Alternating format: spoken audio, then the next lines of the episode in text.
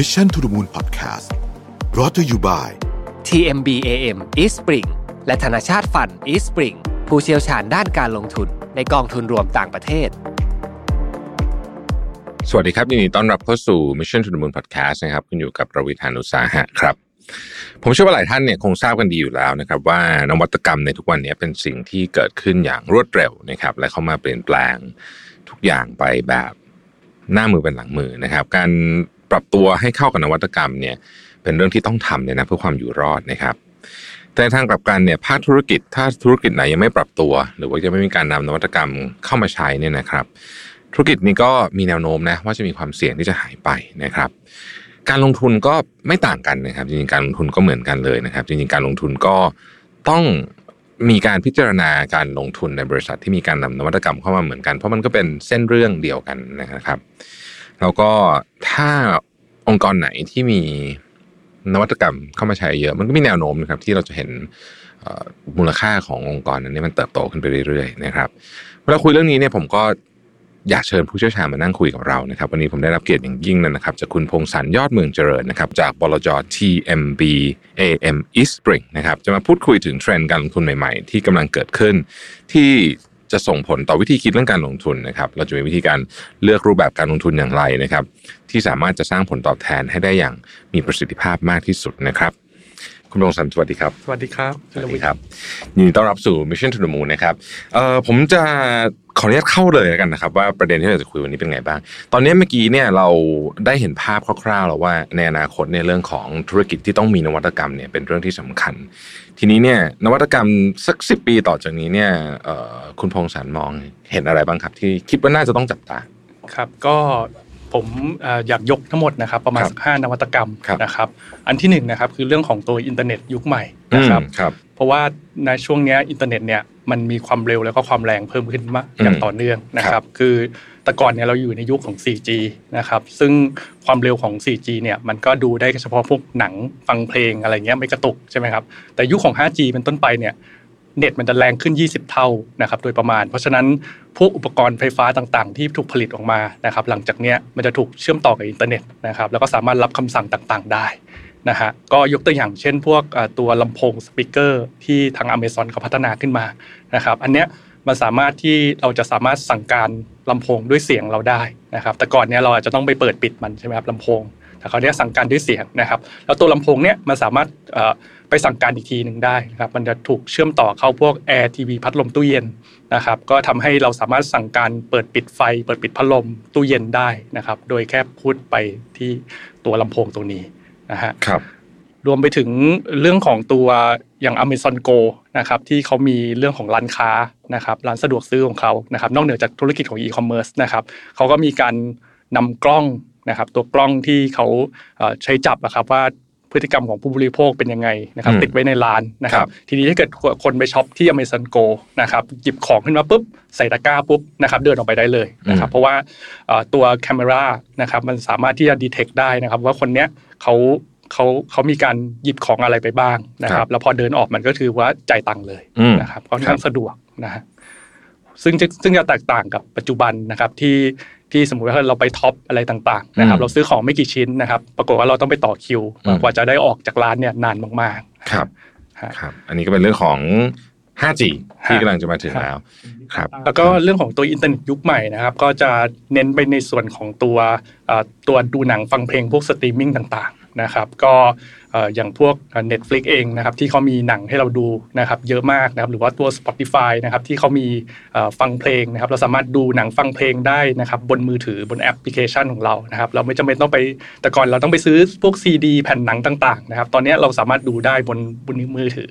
นะครับแล้วก็ค่าใช้จ่ายนะครับในการดูเนี่ยก็อยู่ประมาณสัก หนึ่งร้อยบาทต่อเดือนเท่านั้นนะครับค่อนข้างถูกมากๆนะครับอืมเราก็มีเพลงมีหนังให้เราดูเป็นแสนๆเรื่องนะครับ ซึ่งเอ่อตัวเอ่อเขาก็สามารถ recommend นะครับคือเอ่อพวกบริษัทพวกเนี้ยเขาก็จะมีโปรแกรมเขาเรียกว่าพวก AI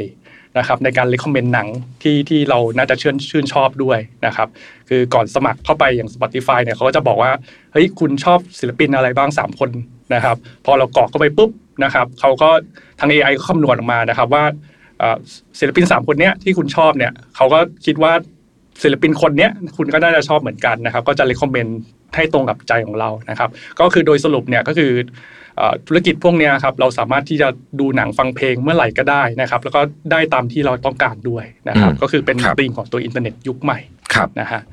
อันนี่คือธีมที่หนึ่งทีมที่หนึ่งครับอะทีมต่อไปเป็นยังธีไงมครับธีมที่สองนะครับก็จะเป็นธีมของการแพทย์ยุคใหม่นะคครัรับบหรือว่า genomics นะคครัรับบ ซึ่งธีมการแพทย์ยุคใหม่นะครับ จะเป็นเรื่องของการที่เราสามารถที่จะ detect โรคต่างๆ เนี่ยได้เจอค่อนข้างเร็วนะครับ ซึ่งในปัจจุบันตอนเนี้ยโรคต่างๆ ที่เราเจอเนี่ยอาจจะค่อนข้างล่าช้านะครับ คือเราต้องไปตรวจสุขภาพประจำปีอืมใช่ไหมครับกว่าจะเจอโรคนะครับ หรือว่าเราต้องรอให้เป็นเหมือนมะเร็งระยะสุดท้ายเราถึงตรวจเจอนะครับ แต่ในกรณีของตัวจีโนมิกนะครับเป็นเป็นการตรวจนะครับตัวพันธุกรรมนะครับตรวจตัว DNA หรือสารพันธุกรรมนะครับ ซึ่งสารตัวเนี้ยมันถูกส่งต่อนะครับจากจากรุ่นพ่อรุ่นแม่สู่รุ่นลูกนะครับอืมแล้วสารตัวเนี้ยมันจะดีเทคนะครับว่าคนคนเนี้ยเอ่อมีลักษณะสีผิวหน้าตาเป็นยังไงนะครับ มันมันถ่ายทอดมานะครับทำให้รุ่นลูกที่เกิดมาเนี่ยหน้าตาเหมือนพ่อแม่ใช่ไหมครับ นอกจากนี้นะครับสารนี้มันก็จะบ่งบอกถึงเรื่องของโรคภัยไข้เจ็บที่ตามมาด้วยนะครับ ซึ่งตอนนี้นวัตกรรมเนี่ยก็ก้าวไปสู่เรื่องของการตรวจจับพวกสารพันธุกรรมพวกนี้ตรวจนะครับว่ามันมีความผิดปกติอะไรบ้าง มีโอกาสเป็นโรคอะไรได้บ้างนะครับ ก็จะทำให้เราสามารถดีเทคได้นะครับ ว่าคนคนนี้มีโอกาสเป็นมะเร็งมากน้อยแค่ไหนนะครับ ซึ่งอย่างในเคสที่ผ่านมาเนี่ยก็ดาราหนังฮอลลีวูดคนหนึ่งนะครับแองจีน่าโจลี่เนี่ยเขาก็ไปตรวจมะเร็งเต้านมมานะครับ คือคือเขาเขาเขามีพ่อแม่เขานะครับ คุณคุณแม่เขาเนี่ยมีโอกาสเอ่อคุณแม่เขาแบบป่วยเป็นเหมือนเอ่อมะเร็งเต้านมนะครับอืมแล้วเขาก็สงสัยว่าตัวเองเนี่ยจะเป็นหรือเปล่านะครับ ปรากฏว่าเขาก็เลยขอไปตรวจ DNA ปรากฏว่าเป็นนะฮะมีโอกาสเป็นนะครับอืมเขาก็เลยขอไปผ่าเต้านมออกนะครับครับก็เลยทำให้โอกาสเป็นมะเร็งอะลดลงนะครับอืมแล้วก็ไม่ลุกลามไปที่อื่นอืมนะครับ อันนี้ก็คือเป็นเทคโนโลยีเรื่องของการเอ่อตรวจนะครับ แล้วก็อีกเทคโนโลยีหนึ่งก็คือเรื่องของการรักษา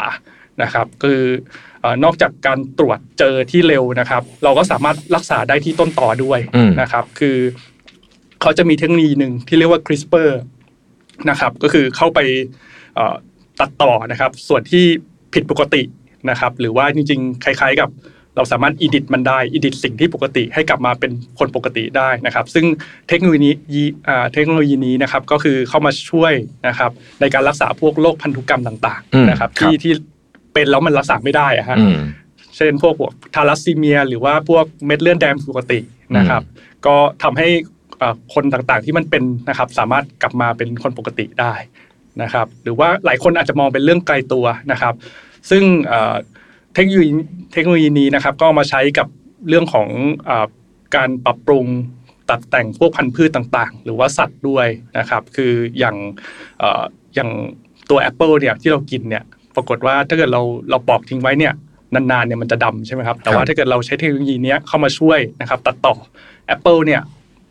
จากที่แบบปอกไว้มันดำเนี่ยสามารถถือไว้นานแค่ไหนก็ได้ มันมันไม่ดำอืมนะครับก็คือใช้เทคโนโลยี CRISPR นะครับซึ่ง Apple เนี่ยมีขายจริงนะครับ ชื่อ Apple Arctic อืมนะครับมีเทคโนโลยีนี้จริงอ่าครับน่าสนใจมากครับ แล้วธีมที่สามเป็นๆไงครับ ธีมที่3นะครับก็จะเป็นธีมของตัว FinTech หรือว่าเรื่องของการเงินยุคใหม่นะคครัรับบก็คือตอนนี้เราเข้าสู่นะครับในยุคของการใช้มือถือกันค่อนข้างเยอะอืมนะครับ แล้วทำให้การใช้จ่ายต่างๆ เนี่ย เราต้องใช้จ่ายผ่านผ่านมือถือซะส่วนใหญ่นะครับคือตอนนี้ถ้าเกิดเราออกไปจากบ้านเนี่ยเราเราลืมมือถือไม่ได้ใช่ไหมครับแต่เราลืมกระเป๋าตังค์ได้นะครับ เพราะว่าส่วนเงินส่วนใหญ่ของเราอาจจะอยู่ในพวกบัญชีธนาคารหรือพวก digital wallet นะครับเราสามารถใช้มือถือของเราอะชำระสินค้าหรือบริการต่างๆ ได้นะครับ แทนแทนที่เราจะใช้เงินสดในกระเป๋าตังค์เรานะครับ ซึ่งเรื่องของ mobile wallet นะครับหรือว่า digital wallet พวกเนี้ยจริง ๆ แล้วมันได้รับความ popular มาตั้งแต่ประมาณช่วงปี 2013ครับ นะครับ ก็คือเริ่มจากประเทศจีนก่อนอืมนะครับ ซึ่งตอนเนี้ยจีนนะครับก็คือธุรกรรมส่วนใหญ่เนี่ยจะเป็นธุรกรรมที่ใช้จ่ายผ่านเอ่อมือถือซะส่วนใหญ่เป็น digital wallet นะครับ คือเอ่อปี 2020 นะครับ คือยอดการใช้จ่ายผ่าน digital wallet อยู่ประมาณสัก 50 ล้าน trillion ครับนะครับ ซึ่งซึ่งสูงมาก ๆ หรือคิดประมาณสัก 2.5เปอร์เซ็นต์เอ่อ2.5 เท่าของตัว GDP ของอืมของของประเทศจีนครับนะครับ ซึ่งหลังจากนั้นเองนะครับ คือสหรัฐนะครับ ตอนนี้ก็เริ่ม เอ่อเดินรอยตามแล้วด้วยอืมนะครับ คือเอ่อตอนเนี้ยเอ่อยอดการใช้จ่าย digital wallet นะครับของสหรัฐเนี่ยคือสูงมากๆนะครับ คือเริ่มต้นจากเอ่อพวกกลุ่มวัยรุ่นนะครับเขาไม่อยากใช้เงินสดตามพ่อแม่ของเขานะครับครับก็ใช้ digital wallet มามาตลอดนะครับ จนกระทั่งเอ่อตอนเนี้ยเอ่อยอดการเปิด digital wallet นะครับอยู่ประมาณสัก 70 ล้านนะครับบัญชีนะครับ ซึ่งตอนนี้สูงกว่า การเปิดบัญชีธนาคารของธนาคารกลางใหญ่ๆนะครับเช่นพวก JP Morgan เนี่ยตอนนี้ถูกถูกแซงไปเรียบร้อยแล้วนะครับเขาก็มองว่ากลุ่มพวกนี้มันน่าจะเข้ามา disrupt นะครับวิธีการใช้เงินสด นะครับคือเดิมเนี่ยเราใช้เงินสดนะครับ ต่อไปเนี่ยทุกอย่างมันจะเป็นดิจิตอลมากยิ่งขึ้นนะครับแล้วก็นอกเหนือจากตัว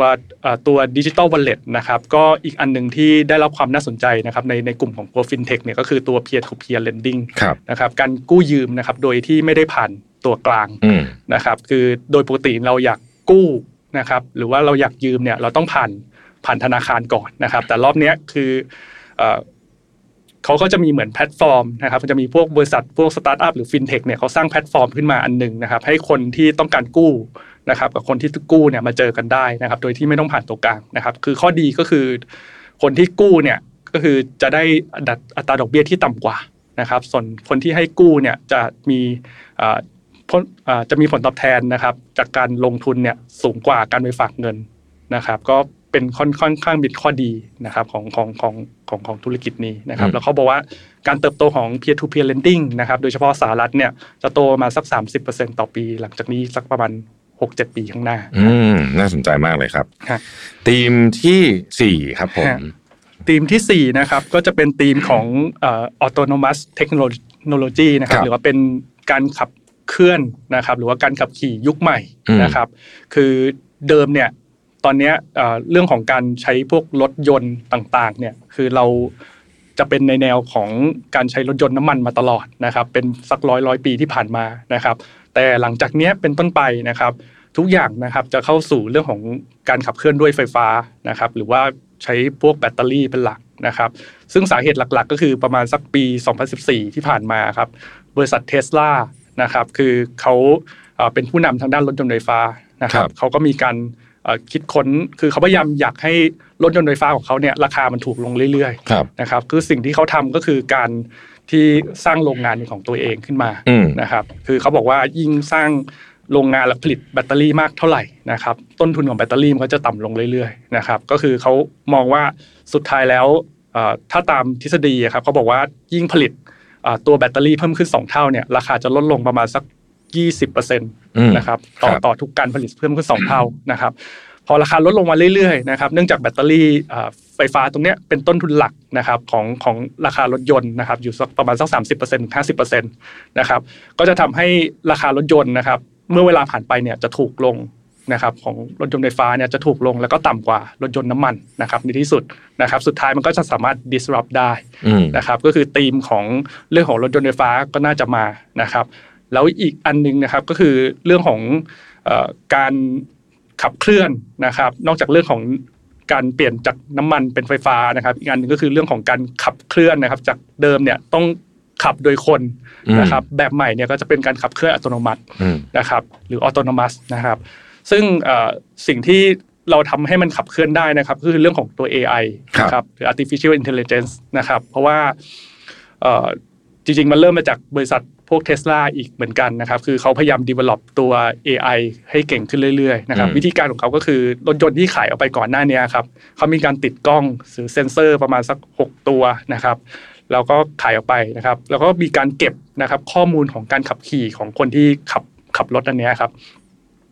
ดูว่าเขามีวิธีการหลบหลีกนะครับ สิ่งกีดขวางอะไรยังไงบ้างนะฮะก็เสร็จแล้วก็ส่งกลับมาที่เทสลานะครับเทสลาเองเขาก็มีการ เก็บข้อมูลพวกนี้คนที่ขับขี่เนี่ยประมาณสักสามหมื่นล้านนะครับไมล์นะครับ ซึ่งตอนนี้สูงที่สุดนะครับในบรรดาคนที่พัฒนาเรื่องของ autonomous technology นะครับ ก็จะทำให้พวกรถยนต์พวกนี้เวลาขับเคลื่อนน่ะมันก็สามารถที่จะหนึ่งคือเรื่องของการไปถึงจุดหมายได้อย่างปลอดภัยใช่ไหมครับ เพราะว่าเรื่องของ AI เนี่ยเขาเขาค่อนข้างเก่งในการนำทางแล้วก็หลบหลีกนะครับสองก็คือเรื่องของ ระยะทางนะครับ คือ AI เนี่ยจะคำนวณระยะทางที่ใกล้ที่สุดนะครับ ก็สามารถไปถึงจุดหมายได้ได้ค่อนข้างเร็วนะครับ แล้วก็ต้นทุนเรื่องของพลังงานก็ต่ำลงด้วยนะครับ เพราะว่าเราสามารถเลือกเส้นทางที่มันใกล้สุดนะครับ แล้วก็อย่างหนึ่งคือไม่ต้องใช้คนขับนะครับ ก็ประหยัดเรื่องของต้นทุนค่าโดยสารไปนะฮะครับ โอ้น่าสนใจมากเลยอันนี้สี่ธีมแล้วอะธีมสุดท้ายครับผมครับธีมสุดท้ายนะครับก็จะเป็นธีมของ renewable energy ครับนะครับหรือว่า กลุ่มของพลังงานทางเลือกครับนะครับ ก็ถ้าเกิดเอ่อย้อนกลับไปนะครับ คือตอนเนี้ยโลกของเราเนี่ยเราจะเห็นว่าเอ่อเรื่องของตัวสิ่งแวดล้อมตอนเนี้ยค่อนข้างสำคัญนะครับ เพราะว่าเอ่อโลกของเราอุณหภูมิมันสูงขึ้นเรื่อย ๆนะครับ คือเนื่องจากเอ่อตอนนี้มีการใช้พวกเชื้อเพลิงนะครับ พวกน้ำมันเนี่ยมันเอ่อปล่อยพวกคาร์บอนไดออกไซด์สู่ชั้นบรรยากาศค่อนข้างเยอะมากๆนะครับ แล้วก็ทำให้หลายประเทศเนี่ยเริ่มกังวลนะครับ เรื่องของตัวสิ่งแวดล้อมนะครับ ซึ่งพลังงานนะครับ ตอนนี้ที่เรามองว่าอีกประมาณสักสักสามสิบปีข้างหน้าเนี่ยมันน่าจะเข้ามามีบทบาทมากขึ้นนะครับ ก็คือพวกพลังงานลม พลังงานแสงอาทิตย์นะครับเพราะพลังงานพวกเนี้ยเราสามารถที่จะสร้างมันนะครับ ไม่ว่าเราจะอยู่ที่ไหนก็ได้ถูกไหมครับคือมันมันมันมันไม่จำเป็นต้องมีแบบประเทศที่ต้องผลิตน้ำมันเยอะๆถึงจะมีเยอะนะครับ อันนี้มันสามารถสร้างที่ไหนก็ได้นะครับ แล้วก็อย่างหนึ่งคือเอ่อพลังงานพวกเนี้ย มันไม่กระทบต่อสิ่งแวดล้อมนะครับ มันไม่มีการปล่อยของเสียสู่สิ่งแวดล้อมนะครับ ซึ่งรัฐบาลหลาย ๆ ที่นะครับ อย่างเช่นอเมริกาเองเนี่ยเขาก็สนับสนุนเรื่องนี้ค่อนข้างมากนะครับ อย่างโจไบเดนเข้ามานะครับ เขาก็ผลักดันนะครับ มีการเอ่ออัดฉีดเงินนะครับเอ่อให้เรื่องของการสร้างพวกเอ่อเอ่อเรื่องเรื่องของพลังงานทางเลือกเนี่ยให้ให้มีการเติบโตขึ้นนะครับอาชีพไม่ต่ำกว่าแสนล้านนะคครัรับบแล้วก็เอ่อประเทศต่างๆ ก่อนหน้านี้ก็มีการเอ่อ จับมือกันนะครับเรียกว่าสัญญาปารีส a ก r เมนต์ครับนะครับที่เอ่อประมาณ 190 กว่าประเทศนะครับร่วมมือกันนะครับในการเอ่อช่วยกันลดการปล่อยคาร์บอนไดออกไซด์สู่ชั้นบรรยากาศนะครับเพราะว่าเขาไม่อยากให้อุณหภูมิของโลกมันมันเพิ่มขึ้นเอ่อเรื่อยๆนะฮะครับอืมซึ่งเอ่อถ้าเรามองถัดไปนะครับผมให้สถิติไว้นะครับก็คือปัจจุบันเนี่ยคือคนที่เอ่อใช้พลังงานทางเลือกนะครับโดยโดยรวมของโลกเนี่ย ถ้าเป็นเรื่องของลมนะครับกระแสงอาทิตย์เนี่ยอยู่ประมาณสักเก้าเปอร์เซ็นต์นะครับณปัจจุบันนะครับของพลังงานทั้งหมดนะครับ แต่เขาบอกว่าอีคกรับประมาณสัก30ปีข้างหน้านะครับ อีกประมาณปี2050นะครับเขาบอกว่าสัดส่วนตรงเนี้ยจะโตไปที่60%นอืมะครับ ก็จะมีโอกาสที่โกรธได้อีกค่อนข้างมากนะอืมครับ ที่ผ่านมาเนี่ยเอ่อตลาดในกลุ่มนี้ที่เป็นตลาดนวัตกรรมหรือเป็นนิวคอนนี่เนี่ยเอ่อไซซิ่งเป็นยังไงบ้าง แล้วก็แนวโน้มในอนาคตเป็นยังไงบ้างครับ ครับ ก็ตัวแนวโน้มนะครับเอ่อเรื่องของเอ่อปัจจุบันนะครับที่ที่ตอนเนี้ยเอ่อหุ้นหลาย ๆ ตัวเนี่ยมันปรับตัวลดลงมาใช่ไหมครับครับเอ่ออย่างพวกหุ้นเทคนะครับหรือว่าหุ้นที่เกี่ยวข้องกับเอ่อเรื่องของพลังงานทางเลือกเนี่ยมันปรับตัวลดลงมานะครับ สาเหตุหลักคือเรื่องของเอ่อตอนนี้หลาย ๆ ประเทศนะครับ ตอนนี้เริ่มสามารถผลิตพวกวัคซีนได้นะครับ เริ่มสามารถเอ่อแจกจ่ายแล้วก็ฉีดนะครับ เพื่อป้องกันเอ่อตัวตัวโควิด นะครับหลายประเทศเริ่มมีการเปิดประเทศมากขึ้นนะครับ ซึ่งซึ่งเหตุผลเหล่านี้มันก็เลยทำให้เศรษฐกิจตอนนี้มันเริ่มจะอยู่ในจุด bottom แล้วกลับมาฟื้นตัวอีกครั้งหนึ่งนะครับทำให้ตอนนี้เรื่องของเอ่อเอ่อหลายคนนะครับมีความกังวลนะครับว่าเงินเฟ้อมันจะมาไหมนะครับ เพราะเศรษฐกิจมาเงินเฟ้อก็อาจจะมานะครับ ก็เลยทำให้ตอนนี้ตลาดหุ้นนะครับถูก sell off กันออกมานะครับ โดยเฉพาะหุ้นกลุ่มพวก tech นะครับหรือว่าพวกกลุ่ม renewable energy นะครับเมื่อปีที่แล้วเนี่ยอาจจะ outperform มากอืมๆขึ้นไปประมาณสัก 100%นะครับเขาก็จะมีการ shift นะครับหรือทำการ rotate นะครับไปยังกลุ่มที่อาจจะขึ้นมาไม่มากหรือว่าไม่ขึ้นเลยปีที่แล้วอะครับอืมก็อย่างพวกกลุ่มที่มันเป็นซิกิเข้าทั้งหลาย เช่น กลุ่มพลังงานหรือว่ากลุ่มแบงค์นะครับที่คิดว่าน่าจะได้รับประโยชน์จากเรื่องของเศรษฐกิจที่กลับมาฟื้นตัวอีกครั้งหนึ่งอืมนะครับแต่ทั้งนี้ทั้งนั้นนะครับผมก็มองว่าการที่เอ่อ การที่ shift หรือว่า rotation ตรงนี้มันเป็นปัจจัยเพียงระยะสั้นนะครับคือถ้าเกิดเรามองยาวๆ คือกลุ่มที่มันเป็นที่ที่พูดไปอะครับกลุ่มเรื่องของอินเทอร์เน็ต การแพทย์ยุคใหม่ฟินเทคนะครับหรือว่าจะเป็น renewable energy เนี่ยมันเป็นธีมการลงทุนระยะยาวมากๆอยู่แล้วนะครับตราบใดนะครับคืออย่างอย่างเวลาเราฟังเพลงยังไงเราก็ต้องใช้พวก Spotify นะครับเราเล่น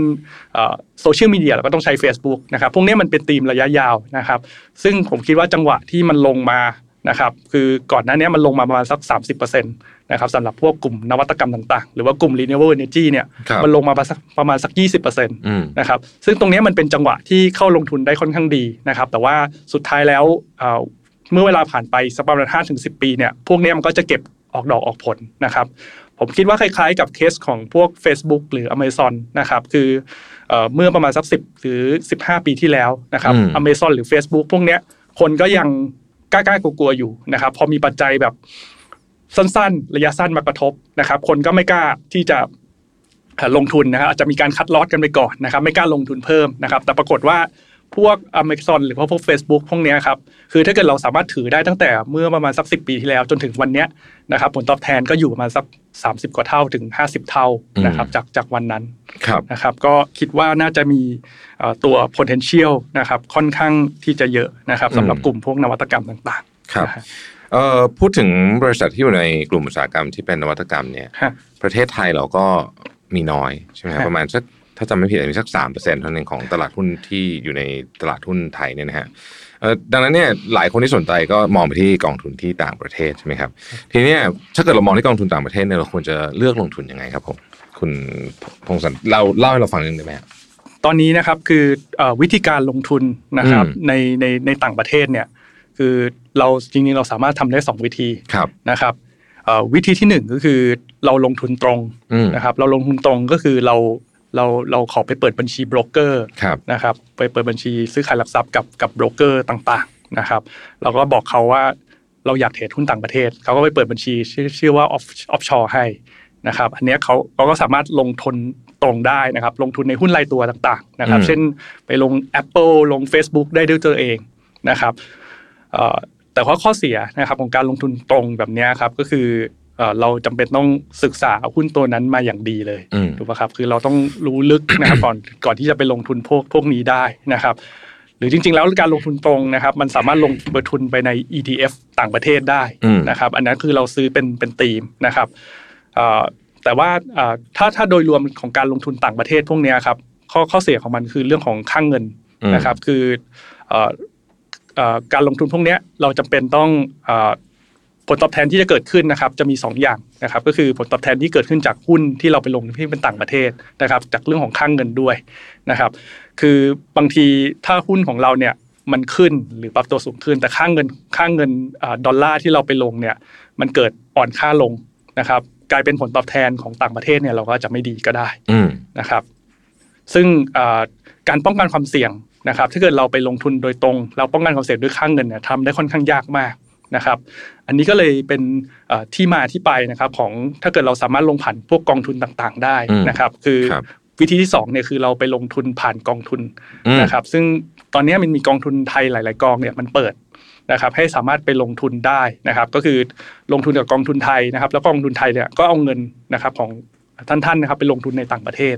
นะครับ ซึ่งวิธีการนะครับก็คือกองทุนไทยเนี่ยก็จะมีการป้องกันความเสี่ยงเรื่องของค่าเงินให้นะครับ ก็จะค่อนข้างสะดวก นะครับก็โดยรวมคือถ้าเราสามารถลงทุนนะครับผ่านกองทุนรวมนะครับ แล้วมีคนที่เป็นผู้เชี่ยวชาญนะครับ ที่คนเป็นคนออกกองทุนเรื่องนี้มีการบริหารจัดการเรื่องของค่างเงินให้นะครับ ก็ก็เป็นประโยชน์มากนะครับ แล้วก็อย่างกองทุนของ TMB ของเราอะครับเอ่ออย่าง TMB นะครับ เราเป็น เจ้านะครับของเราเป็นเป็นผู้นำนะครับทางด้านของการออกทองกองทุนต่างประเทศอยู่ด้วยนะอ่าน่าสนใจมากครับ ทีนี้ถ้าเราจะมองเรื่องของกองทุนที่ไปลงทุนในต่างประเทศเนี่ยนะครับเอ่อมันมีปัจจัยอะไรที่ต้องดูบ้างครับ เช่นเรื่องของความเสี่ยงเรื่องของอะไรพวกนี้ครับครับ ก็จริง ๆ ถ้าเกิดเราไปลงทุนกองทุนต่างประเทศนะครับ สิ่งที่เราต้องดูนะครับก็คือผมแบ่งเป็น 2 ส่วนนะครับ ส่วนที่ 1 ก็คือตัว นโยบายนะครับของตัวกองทุนต่างประเทศเองนะครับ ว่าเขามีนโยบายในการลงทุนในหุ้นประเภทแบบไหนนะครับ อย่างเช่นลงทุนในหุ้นนวัตกรรมนะครับ หุ้นสไตล์ value นะครับหุ้นกลุ่มแบงค์หุ้นกลุ่มพวกนี้ครับซึ่งหุ้นแต่ละกลุ่มเนี่ยมันก็จะมี character ที่ที่แตกต่างกันนะครับ ก็อันนี้เราก็ต้องเข้าไปศึกษาครับว่าความเสี่ยงนะครับของหุ้นแต่ละประเภทเนี่ยมันมันเป็นยังไงบ้างนะครับ มันก็จะมีความแตกต่างกันนะฮะครับ อีกอันนึงนะครับที่เราควรจะเข้าไปศึกษานะครับ ก็คือสไตล์การลงทุนของของผู้จัดการกองทุนต่างประเทศนะครับเขามีสไตล์แบบไหนนะครับคือหุ้นในพอร์ตเขาชอบถือแบบกระจุกตัวมากน้อยแค่ไหน อาจจะถือแค่ 30 ตัว 50 ตัวนะครับหรือว่าร้อยตัวนะครับเพราะว่าพวกนี้มันจะทำให้ความผันผวนของของของของพอร์ตเนี่ยมันต่างกัน ถ้าถือ 30 ตัวเนี่ยโอกาสที่เราจะได้ผลตอบแทนสูงก็เยอะนะครับ ว่าขาดทุนเยอะก็มีมีมีเหมือนกันนะครับแต่ถ้าเกิดร้อยตัวเนี่ย พอร์ตจะค่อนข้าง diversify มากกว่านะครับความผันผวนจะต่ำต่ำกว่านะครับ แล้วก็เรื่องของวิธีการนะครับในการบริหารจัดการ เช่น วิธีการเลือกหุ้นนะครับเขาจะเน้นนะครับลงทุนในหุ้นที่มันเป็นเติบโตสูงนะครับ หรือว่าเล่น play safe นะครับ ตรงนี้ครับก็จะมีผลต่อต่อผลตอบแทนด้วยเหมือนกันอ่านะฮะโอเคครับ ส่วนที่ครับสองนะครับครับก็คือเรื่องของนโยบายการลงทุนอืมนะครับของของกองทุนไทยเมื่อกี้คือกองทุนต่างประเทศใช่ไหมคครัรับบส่วนของไทยเองนะครับ ส่วนใหญ่เนี่ยเราจะมาดูเรื่องของการบริหารจัดการค่างเงินอืมนะครับ เพราะว่าเอ่อบลจที่ออกกองทุนต่างประเทศ แต่ละบลจเนี่ยก็มีนโยบายการบริหารค่างเงินที่แตกต่างกันอืมครับทีนี้ทั้ง TMB เนี่ยเอ่อมีกองทุนอันไหนที่น่าสนใจอยากจะมาเล่าให้เราฟังวันนี้บ้างครับครับ ก็ตัว TMB e s p r i n g เอ่อ Global Innovation ครับนะครับซึ่งกองทุนนี้นะครับก็เราจะเน้นการลงทุนนะครับในกองทุนหลักนะครับตัว NICO อืม AM ARK Disruptive Innovation ครับนะครับก็ลงทุนไม่ต่ำกว่า 80%นอืมะครับครับเพราะว่าโดยโดยทั่วไปเนี่ยของกองทุนหลักเนี่ยเขาจะเน้นการลงทุนในหุ้นกลุ่มนวัตกรรมครับนะครับซึ่งเป็นนวัตกรรม 4 ธีมที่ผมได้เล่าไปนะครับอืมจะมีธีมของอินเทอร์เน็ตยุคใหม่ครับธีมของเรื่องของการเงินยุคใหม่ การแพทย์ยุคใหม่นะครับแล้วก็การขับเคลื่อนอัตโนมัติแบบยุคใหม่นะครับ ซึ่งจุดเด่นนะครับของของกองทุนเนี้ยนะครับก็คือมันบริหารจัดการโดย ARK Invest อืมนะครับ ARK Invest นะครับเป็นบริษัทจัดการกองทุนที่เอ่อมีความเชี่ยวชาญมากนะครับเรื่องของนวัตกรรมนะครับซึ่งจะต่างกับกองทุนอื่นๆนะครับกองทุนอื่นๆเนี่ยเราจะเห็นเอ่อเขาอาจจะมีความเชี่ยวชาญในการบริหารกองทุนเอ่อหุ้นโลกใช่ไหมครับกองทุนที่เป็นประเทศนะครับเป็น country เป็น region นะครับแต่กองทุนเนี้ยเขาจะเด่นเรื่องของนวัตกรรมอย่างเดียวเลยนะครับเพราะว่าผู้จัดการกองทุนเนี่ย เขาเอ่อเคยมีประสบการณ์นะครับในการบริหารพวกหุ้นกลุ่มเทคโนโลยีมาก่อนครับนะครับแล้วก็เป็นอีโคโนมิสมาก่อนด้วยนะครับกว่า 40 ปีอืมนะครับ ก็ track record ของเขาว่าค่อนข้างโดดเด่นมากๆนะคครัรับบผม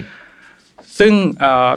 ตัวของเอ่อจุดเด่นนะครับของของของของการบริหารของเขาอะครับคือวิธีการคัดเลือกของหุ้นของเขาเนี่ยอืมเขาจะคัดเลือกหุ้นที่เป็นจุดเริ่มต้นของนวัตกรรมอืมนะครับ มันจะค่อนข้างต่างนะครับ คือถ้าเกิดเราไปลงทุนใน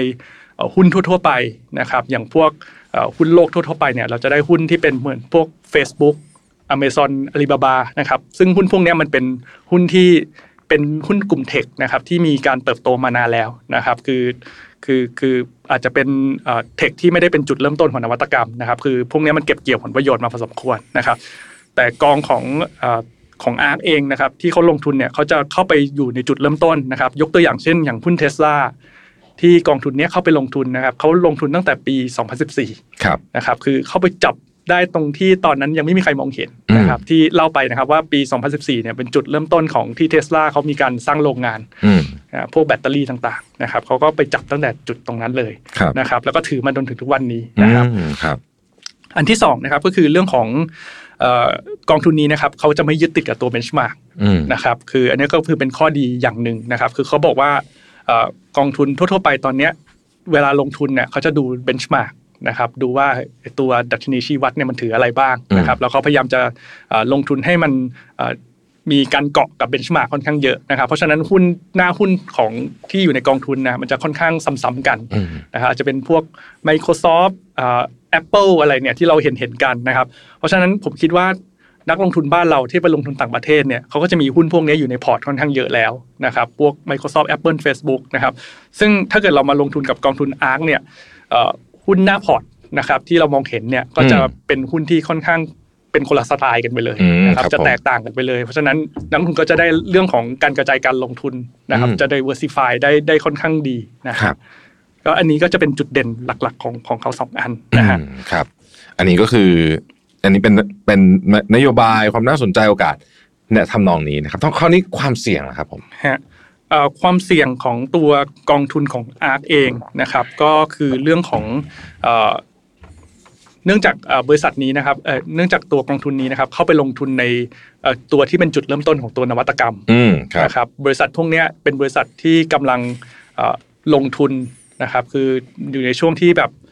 ทำงานวิจัยนะครับพัฒพัฒนาผลิตภัณฑ์ใหม่ ๆ นะครับอืมซึ่งตอนนั้นอะฐานลูกค้าต่างๆเนี่ยอาจจะยังไม่ได้เยอะมากครับนะครับ ก็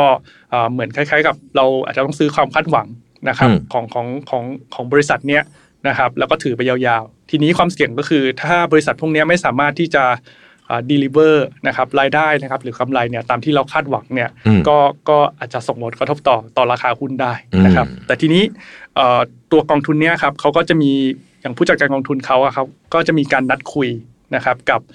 พวก analyst นะครับหรือนักวิเคราะห์ของเขาเนี่ยทุกสัปดาห์นะครับก็จะมีการติดตามนะครับว่าหุ้นที่เขาซื้อมาเนี่ยตอนนี้สถานะเป็นยังไงบ้างนะครับว่าเขาก็จะไปดูเรื่องของตอนนี้มีปัจจัยใหม่ๆ ที่เข้ามากระทบหรือเปล่านะครับผู้บริหารมีการเปลี่ยนคนนะครับเปลี่ยนนโยบายนะครับมาเก็ตแชร์ปรับตัวลดลงหรือเปล่านะครับเขาก็จะมีการแทร็กพวกนี้ตลอดทุกสัปดาห์นะครับก็คือค่อนข้างมั่นใจได้นะครับว่า กองทุนที่ที่เราถืออยู่เนี่ยอ่าตัว R เองนะครับคือหุ้นในพอร์ตเนี่ยก็จะมีการมอนิเตอร์อย่างอย่างต่อเนื่องนะครับคือเขาบอกว่าถ้าตัวไหนเนี่ยมันมีโอกาสที่จะถูก disrupt นะครับหรือว่าปัจจัยพื้นฐานเริ่มแย่ลงเขาจะมีการขายออกไปอืมนะครับก็ตรงนี้ก็สามารถลดลดความเสี่ยงได้ด้วยนะฮะครับโอ้น่าสนใจมาก ๆ เลยนะครับ ถ้า ผู้ฟังของเราผู้ชมของเรานะฮะสนใจกองทุน TMBAM Eastspring แล้วก็ธนาชาติฟัน eSpring เนี่ยนะครับ สามารถลงทุนได้ทางช่องทางไหนบ้าง เงินทุนขั้นต่ำเท่าไหร่นะครับ แล้วก็มีเงื่อนไขการลงทุนยังไงบ้างครับ ครับก็สำหรับเอ่อการลงทุนนะครับ เราเอ่อถ้านักลงทุนสนใจนะครับ ก็สามารถติดต่อธนาคารทีม B นะครับเอ่อธนาชาติได้นะครับหรือว่าตัวแทนจำหน่ายของเรานะครับอืมก็มีประมาณสัก 50 ที่นะครับ ที่ครับเป็นบริษัทเอ่อหลักทรัพย์ต่างๆ นะครับ หรืออีกอันหนึงนะครับ ช่องทางก็คือสามารถติดต่อ TMB AM eSpring ได้โดยตรงนะครับอืมแล้วก็ตัวขั้นต่ำนะครับของการลงทุนนะครับสำหรับกองทุนเนี้ยอยู่ที่ 1 บาทครับนะครับแล้วก็เอ่อเงื่อนไขการลงทุนนะครับไม่ได้มีอะไรนะครับ แต่ว่าอยากเล c คอมเมนต์นะครับในการถือพวกกองทุนนวัตกรรมนะครับหรือว่าพวก renewable energy เนี่ยเนื่องจากมันเป็นหุ้นนะครับมันจะมีความผันผวนของราคาค่อนข้างสูงครับนะครับดังนั้นเราควรจะถือนะครับอย่างน้อย สักประมาณสัก3-5ปีขึ้นไปอืมนะครับ เพราะว่าเอ่อถ้าเราถือระยะสั้น ๆ มาก ๆ เนี่ยเอ่อเราเราขายเนี่ยตอนนั้นอะเอ่อพวกราคาหุ้นต่างๆ เนี่ยมันไม่ได้ถูกขับเคลื่อนโดยเอ่อโดยโดยโดยกำไรของบริษัท จริงอืมๆนะครับอาจจะขับเคลื่อนด้วย demand supply นะครับมันอาจจะมีโอกาสที่จะเกิดการขาดทุนได้นะครับอืมแต่ว่าถ้าเกิดเราถือไปยาวๆเนี่ยเราก็จะมีการเติบโตไปกับเอ่อบริษัทนะครับหรือว่าเติบโตไปกับเทรนด์ที่ที่จะเปลี่ยนโลกในอนาคตอืมนะครับโอ้โหนี่วันนี้เราได้ข้อมูลเยอะมากจริงๆนะครับ นี่ผมแทแทบไม่แทบไม่แทรกเลยเพราะว่าคุณคุณวงศารเล่าสนุกมากเลยนะฮะทีนี้คำถามสุดท้ายเอ่อในขณะที่โลกเรากำลัง ค่อยๆ จะคลายจากความกังวลเรื่องโควิด การฉีดวัคซีนก็คืบหน้าไป พอสมควรบางจุดก็จะติดขัดบ้างเนี่ยนะครับเอ่อคุณพงศารมองภาพเอิ่มของตลาดเงินตลาดทุน ต่อจากนี้สักหนึ่งปีไม่เดี๋ยวนี้ถามไกลๆไม่ได้เอาแค่สักปีหนึ่งต่อจากนี้เนี่ย เรามีอะไรที่เป็นโอกาสแล้วมีอะไรที่เป็นเรื่องที่คนกังวลบ้างครับ ครับก็ตอนนี้เรื่องที่คนกังวลส่วนใหญ่ก็คือ การที่เอ่อเศรษฐกิจเปิดมานะครับอืมแล้วก็ทำให้ เอ่อเอ่อเศรษฐกิจกลับมานะครับแล้วก็เรื่องของเงินเฟ้อนะครับอืมเงินเฟ้อมันจะกลับมานะครับคพรับอเงินเฟ้อกลับมานะครับ ก็จะทำให้เอ่อตัวเรื่องของเอ่ออัตราดอกเบี้ยน่าจะปรับตัวสูงขึ้นอืมนะฮะคือตัวบอลยิวมันจะสูงขึ้นอัตราดอกเบี้ยครับสูงขึ้น ก็จะทำให้บริษัทต่างๆเนี่ยเขามีต้นทุนในการเอ่อต้นทุนในการทำธุรกิจเนี่ยเยอะขึ้นอืมนะครับ ซึ่งเอ่อผมก็คิดว่าไอ้ปัจจัยเหล่านี้มันเลยทำให้พวก บริษัทเทคโนโลยีต่างๆเนี่ยมันปรับตัวลดลงมานะครับอืมซึ่งผมคิดว่ามันอาจจะกินเวลาไปประมาณจนถึงเอ่อช่วงควอเตอร์สองอืมนะครับ ก็อาจจะเป็นจังหวะในการเข้าซื้อกลุ่มพวกเนี้ยนะครับ เข้าพอร์ตนะครับ แต่ถ้าเกิดเราเราเรามองว่าจริง ๆ แล้วไอ้กลุ่มพวกเนี้ยกลุ่มที่มันเป็นเทคโนโลยีเนี่ยที่มันปรับตัวลดลงมาเนี่ย ผมคิดว่าเอ่อใน long term เนี่ยสุดท้ายแล้วอะทุกคนก็ต้องใช้งานพวกนี้มากขึ้นอยู่แล้วอืมนะครับ ก็ครับก็เป็นโอกาสในการเก็บอ่า เข้าเข้าพอร์ตลงทุนนะครับอืมส่วนกลุ่มที่ตอนนี้เข้าไปเล่นกันนะครับ ก็คือเป็นกลุ่มพวกแบงค์ใช่ไหมครับอืม Energy ตอนนี้อย่างหุ้นบ้านเราเนี่ยที่ขึ้นมาค่อนข้างเยอะก็คืออมกลุ่มพวกนี้นะคครัรับบก็จริงๆ กลุ่มพวกเนี้ยมันก็ก็ดีเหมือนกันนะครับ เพราะว่าเราสามารถที่จะเกาะอ่าการลงทุนไปกับเศรษฐกิจโลกได้อืมนะครับ คืออ่าเวลาเศรษฐกิจดีอะกลุ่มพวกเนี้ยมันจะขึ้นค่อนข้างแรงอืมนะครับ กว่ากลุ่มที่มันเป็นกลุ่มเทคโนโลยีอยู่แล้วนะครับ แต่ว่าถ้าเรามองภาพนะครับ กลุ่มแบงก์กับ Energy เนี่ย ในระยะยาวจริงๆเนี่ยผมคิดว่าการเติบโตของกลุ่มพวกนี้มันก็จะอยู่ในระดับประมาณ GDP ของอืมของประเทศนั้นอืมครับๆนะครับเพราะว่าอืมอย่างอย่างบ้านเราถ้าสมมติ GDP อยู่ประมาณสัก2-3%กลุ่มพวกเนี้ยมันก็จะโตในระดับประมาณเท่านี้ครับมันไม่ได้เยอะเหมือนพวกกลุ่มเทคที่มันจะโตสามารถโตได้ระดับประมาณ double digit อ่านนะครับครับก็ถ้าเกิดเราไปเล่นกลุ่มพวกเนี้ยเราก็ต้องหวังผลตอบแทนได้ได้ไม่ได้สูงมากนะอืมนะฮะแล้วก็ลักษณะของการเคลื่อนไหวของหุ้นกลุ่มพวกเนี้ยมันจะเป็น cyclical อืมจะขึ้นขึ้นลงลงนะคครัรับบมันจะไม่ได้เป็นเหมือน structural trend ที่มันสามารถ โตไปได้เรื่อยอ่าๆนะเพราะฉะนั้นโอเคเห็นภาพเห็นภาพการลงทุนนะครับในในประเทศไทยเนี่ยอาจจะยังอืมไม่พอนะครับ เราจะต้องมีการขยายไปที่ต่างประเทศด้วยอืมเพราะว่าอย่างหุ้นเอ่อหุ้นที่ผมบอกไปนะครับ อย่างธีมของอินเทอร์เน็ตยุคใหม่ การเงินการแพทย์ยุคใหม่นะครับ หรือว่า renewable energy เนี่ยเราไม่สามารถที่จะหาในเมืองไทยได้อืมครับนี่ก็คือสาเหตุว่า ทำไมเนี่ยเราถึงต้องมองไปไกลกว่าแค่หุ้นในเมืองไทยใช่ครับนะครับโอ้โห วันนี้วันหลังต้องเดี๋ยววันหลังผมจะขอเชิญมาอีกสักรอบหนึ่งนะครับเพราะว่าสนุกมากเลยมีเรื่องที่อยากคุยอีกเยอะเลยแต่ว่าวันนี้เนี่ยเอ่อก็เวลาพอสมควรนะครับ แล้วก็คิดว่าน่าจะได้ข้อมูลกันไปครบถ้วนพอสมควรผมฝากกองทุนนะครับ TMB AM East Spring นะครับแล้วก็ธนาชาติฟัน East Spring นะครับดีเทลต่างๆเนี่ยเดี๋ยวเราทิ้งไว้ให้ใน description ของเอ่อ podcast ในตอนนี้นะครับขอบคุณคุณพงษ์สังยอดเมืองเจริญมากๆเลยนะครับ สวัสดีครับ สวัสดีครับ Mission to the Moon Podcast Presented by TMB AM East Spring และธนาชาติฟัน East Spring ผู้เชี่ยวชาญด้านการลงทุนในกองทุนรวมต่างประเทศ